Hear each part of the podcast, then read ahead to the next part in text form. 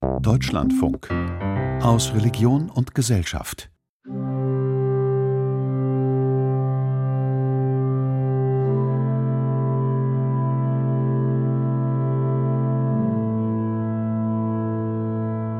Langgezogene Orgeltöne breiten sich im Kirchenschiff aus, werden vom Raum mit Hall angereichert und hüllen die Besucherinnen ein. Dabei handelt es sich nicht um eine Gottesdienstgemeinde, sondern um ein Musikpublikum.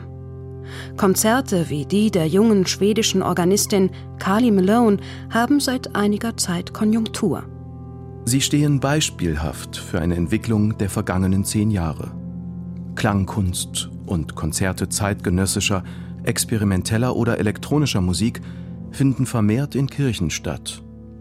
In Deutschland, aber auch in anderen europäischen Ländern und den USA.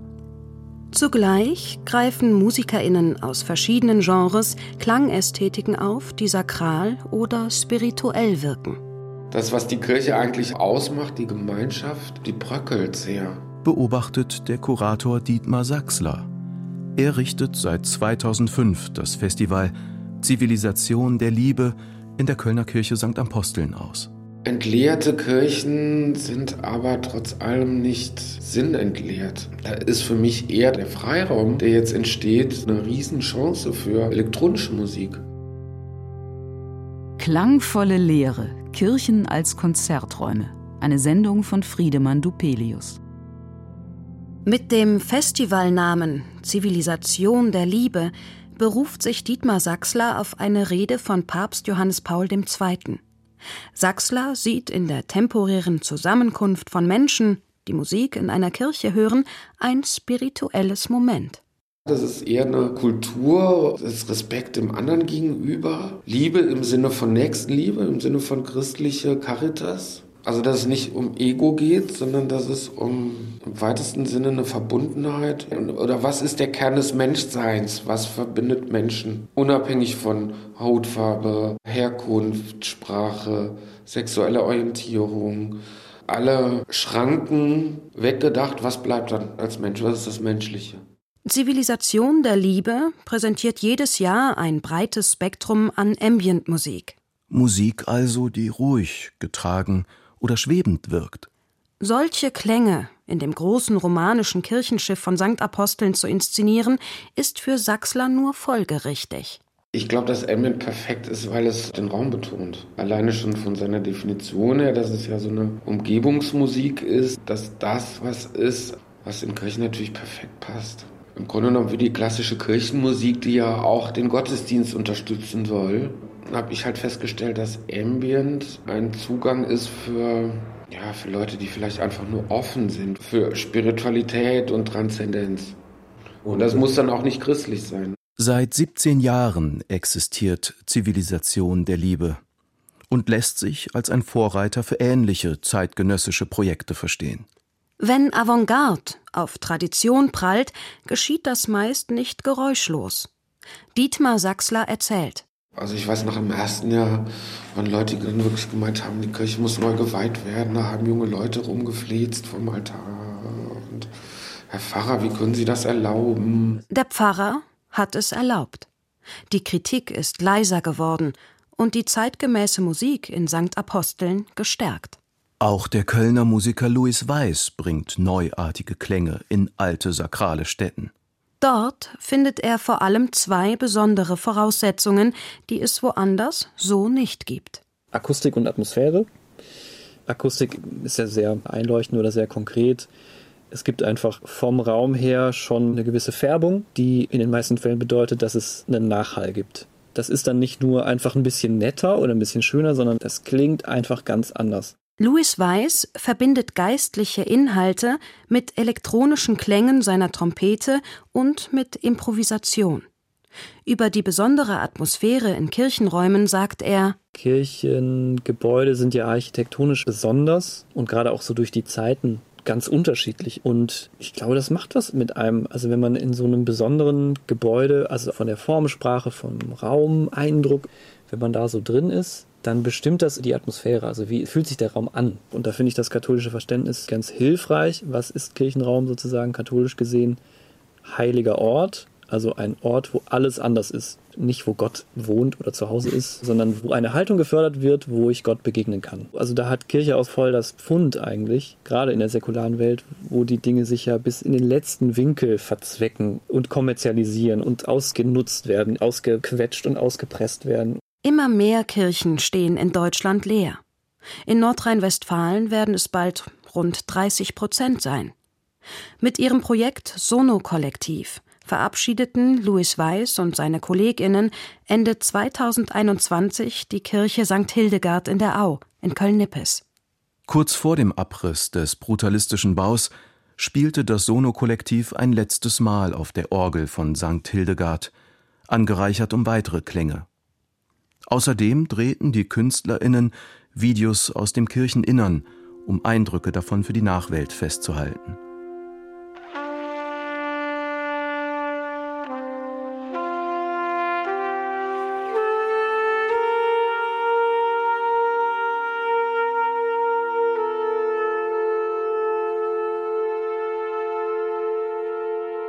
Auch anderen Kirchen steht dasselbe Schicksal bevor.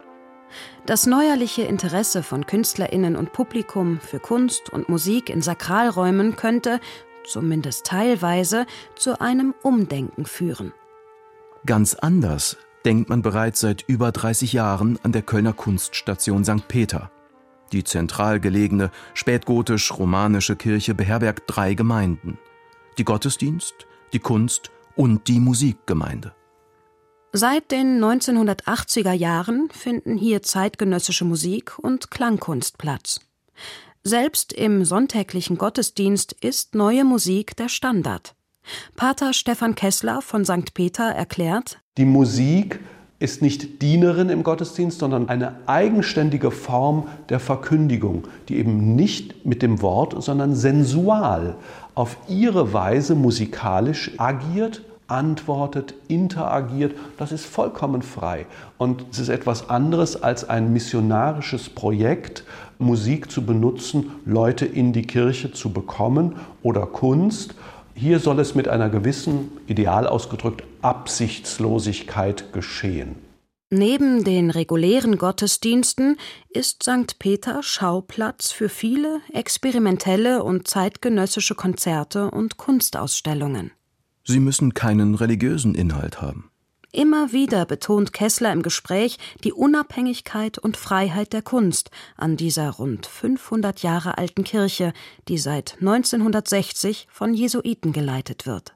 Das halte ich letztlich für spirituell. Das halte ich für den wahren geistlichen Großmut, die spirituelle Weite, nicht es zu vermarkten, zu benutzen für das je eigene, so gut es sein mag, sondern eine Gastfreiheit einzuräumen und zu merken, wie Musik ganz selbstständig Räume des Transzendenten betritt, öffnet, die, das sage ich jetzt mal als Pater, der hier in der Kirche tätig ist, die der Religion verschlossen bleiben.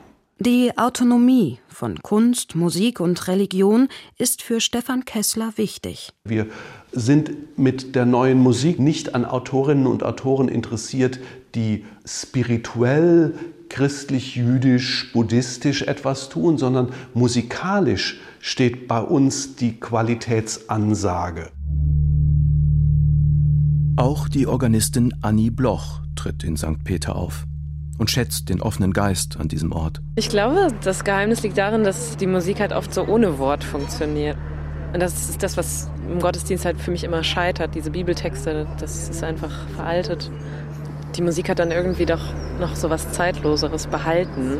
Also auch wenn man diese alten Sachen singt oder spielt. Annie Bloch ist ausgebildete Kirchenorganistin und möchte mit ihrem Instrument neue Wege gehen dass sich vermehrt junge MusikerInnen der Orgel zuwenden und sie anders spielen oder mit elektronischen Klängen anreichern, begrüßt sie. Also ich habe mich irgendwie sehr lange so allein gefühlt mit meinem Wunsch, mit der Orgel andere Sachen zu machen als Klassik.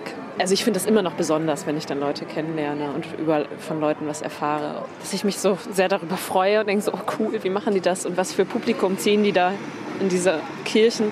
Wenn Annie Bloch neue Orgelmusik spielt, ob alleine oder in Gruppen wie dem Sono-Kollektiv von Louis Weiß, kommt ein gemischtes Publikum. Oft sind es jüngere Leute und solche, die für gewöhnlich nicht in den Gottesdienst gehen.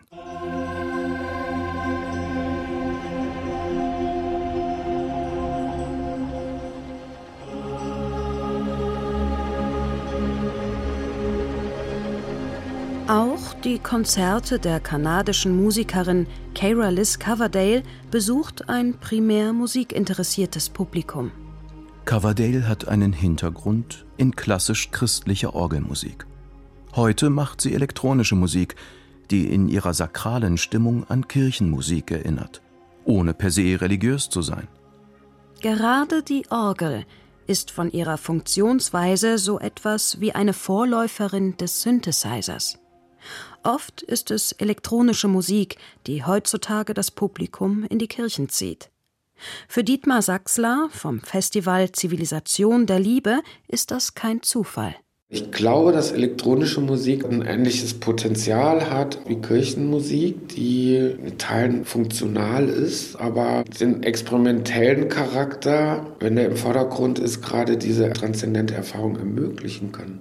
Louis Weiss verbindet Psalmentexte, alte gregorianische Melodien und die heutigen Möglichkeiten der Musiktechnologie. Mit einem Vocoder verfremdet er seine Stimme, was in geistlicher Musik eher ungewohnt ist. Also mit meiner Arbeit versuche ich christliche Inhalte bzw. Formen, also Lieder, also Repertoire, Musik, Texte in so eine, ja, so eine zeitaktuelle Musiksprache einzuflechten und zu gucken, also sagt mir das noch irgendwas. Als gläubiger Katholik sieht Louis Weiss in dieser Umbruchphase ein künstlerisches und religiöses Potenzial. Ich glaube, wenn das Christliche anders rüberkommen würde, wenn es anders verpackt würde, wenn sich mehr Leute damit ernsthaft zum Beispiel künstlerisch auseinandersetzen würden, wäre es, glaube ich, in der Gesellschaft auch akzeptierter, weil es nicht nur gesellschaftlich so eine Übergangsphase ist, sondern, glaube ich, auch innerkirchlich. Also alle, die mit Kirche zu tun haben und in der Kirche arbeiten, spüren das, glaube ich, dass es so eine Phase ist, wo man ganz viel das Alte schützt und das irgendwie bewahren will und das Neue gibt es noch nicht. Und die Versuche, die gemacht werden, die sind alle so ein bisschen unbefriedigend. Ja, und irgendwann wird sich irgendwas durchsetzen. Leerstehende Kirchen sind ein praktischer Grund für die kulturelle Entwicklung hin zu sakralen Orten und Ästhetiken. Hinzu kommt die musikalische Neugier bei Künstlerinnen und Publikum.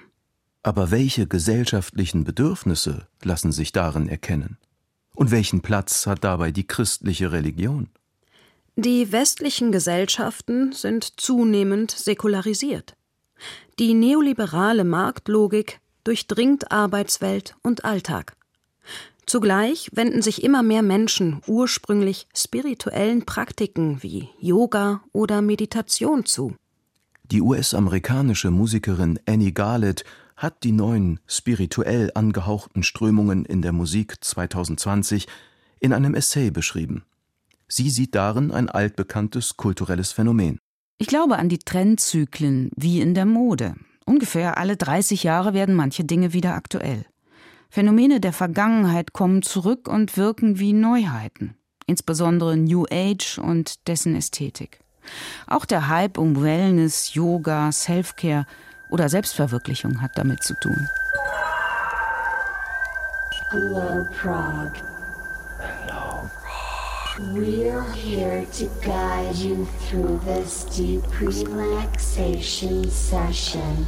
Self-Care und Achtsamkeit sind in und längst zum kapitalistischen Geschäftsmodell geworden. Parallel dazu sorgen Krisen, vom Klima über die Pandemie bis hin zum Ukraine-Krieg, für große Unsicherheit. Hat eine neue kollektive Sinnsuche begonnen? Zieht es nicht religiöse Menschen auch deshalb in die Kirchen?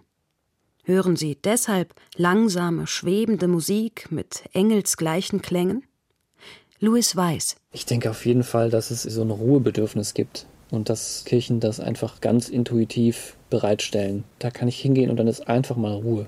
Ich glaube, irgendwie jeder ist so ein bisschen auf Sinnsuche und ich glaube einfach, dass Kirche im Image schon so weit sind, dass es einfach mehrheitlich ausgeschlossen wird, dass es dort zu finden ist ich glaube, dass diese Sache mit der Sinnsuche auch so was sehr diffuses ist. Irgendwie kann alles interessant sein und dann lasse ich mich hier mal dorthin treiben. Auch für Pater Stefan Kessler Sind die aktuellen Suchbewegungen nach Sinn diffus oder, wie er es gerne formuliert, schaumig? Die intensivere Suche nach Spirituellem nehme ich sehr deutlich wahr. Bin aber skeptisch, weil diese Suche nach Spirituellem ist nicht die Suche direkt nach der Auseinandersetzung auch eines praktischen, lebenspraktischen und dann eben auch im Dienst und in der Verantwortung für die realen politischen, sozialen, kirchlichen Verhältnisse da ist. Also ich nehme dieses Bedürfnis wahr, natürlich auch nach einer Zeit, die auf der rationalen Ebene fast alle Fragen mit den Methoden der Vernunft beantwortet hat. Jetzt bleibt eben genau dieser spirituelle Kern offen. Heute spricht man oft lieber von Spiritualität als von Religion. Aber was ist eigentlich damit gemeint? Ist der Begriff eine Möglichkeit, eine genauere Festlegung oder gar ein Bekenntnis zu einer Religion zu umschiffen? Pater Kessler. Spiritualität, also das Wort stammt von 1904 und es ist vor allem in den gnostischen, in den nicht festzulegenden Milieus angesiedelt. Aber wir alle, da müssen wir ehrlich bleiben, haben ein spirituelles Bedürfnis. Wir können eben nicht nur rational und emotional erfüllt sein. Wir alle sind Geistwesen, Spiritus. Der lebt in uns und der sucht auch eine Antwort. Das kannst du nicht nur materiell, intellektuell oder auch artifiziell mit den Artis, den Künsten füllen, sondern es gibt eben, dass die Dinge zusammenklingen. Auch Annie Garlett schreibt in ihrem Essay von Spiritualität. Sie stellt fest, dass sich Musik, Plattencover oder Konzertformate oft in einem Spiel von spirituell oder religiös konnotierten Symbolen befinden, ohne dass man dabei allzu konkret würde. Wenn man in einer Diskussion den Eindruck erweckt, man würde mit Religion sympathisieren, dann wird in intellektuellen Kreisen schnell die Stirn gerunzelt. Es ist sehr ungewöhnlich, zumindest in meinem sozialen Umfeld, Religion zwar kritisch, aber nicht gleich atheistisch zu betrachten. Louis Weiß wiederum sieht sich als gläubiger Christ. Dabei rechnet er sich einer schrumpfenden gesellschaftlichen Gruppe zu. Es ist nicht mehr so klar, dass man halt irgendwie normalerweise Christ ist hier. Das ändert sich gerade und ich glaube, durch die ganzen Skandale und so ist es sowieso eine Tendenz, sich abzugrenzen und gleichzeitig eben, ja, diese Unsicherheit, die entsteht, wenn ich mich irgendwo abgrenzen muss, was so eine dominante Prägung eigentlich mal war und dann die Frage, was kommt an dessen Stelle. Also ich glaube, dass da auch irgendwas anderes Dominantes wieder hinkommt. Mhm. Aber es ist noch nicht zu sehen so richtig, es ist noch nicht klar. In dieser Umbruchphase entstehen Zwischenräume. Räume, die derzeit musikalisch und künstlerisch neu vermessen werden. Dietmar Sachsler gibt sich optimistisch. Ich sehe wirklich im Moment eher die Chance, weil so viel, was jetzt in Kirchen möglich ist, war noch nie. Weil der Inhalt der Kirche im Moment sehr in Frage gestellt ist und sehr viel Vertrauen auch erstmal verloren ist kann aber das als Potenzial wieder für neue Inhalte, die vielleicht ähnlich sind, aber das auf eine andere Art transportieren können, kann Kunst zum Beispiel, finde ich, neue Möglichkeiten bieten. Dauerhaft zum Beispiel sowas wie eine Ambient-Kirche hier in Köln zu haben, wäre jetzt so meine Vision. Das Band zwischen Kunst und Kirche, zwischen Kunst und Religion ist zerrissen. Und zwar schon lange. So Pater Kessler von St. Peter in Köln. Und alle Versuche, das zu kitten, sind im Grunde genommen vorneuzeitlich, wollen in ein Milieu zurück, das wir nicht mehr haben können. Aber der Anspruch dieser göttlichen Wirklichkeit bleibt in unserer Zeit gegenwärtig. Und das meinte ich eben auch, dass Künstlerinnen und Künstler das vielleicht manchmal noch mehr spüren und auf eine freiere Weise ergreifen und erahnen als die etablierte Religion in ihrer Praxis. Sie hörten Klangvolle Lehre, Kirchen als Konzerträume von Friedemann Dupelius. Es sprachen Lisa Biel, Andreas Potulski und Christiane Florin. Technik Jens Müller. Regie Rainer Delfenthal. Redaktion Christiane Florin. Deutschlandfunk 2023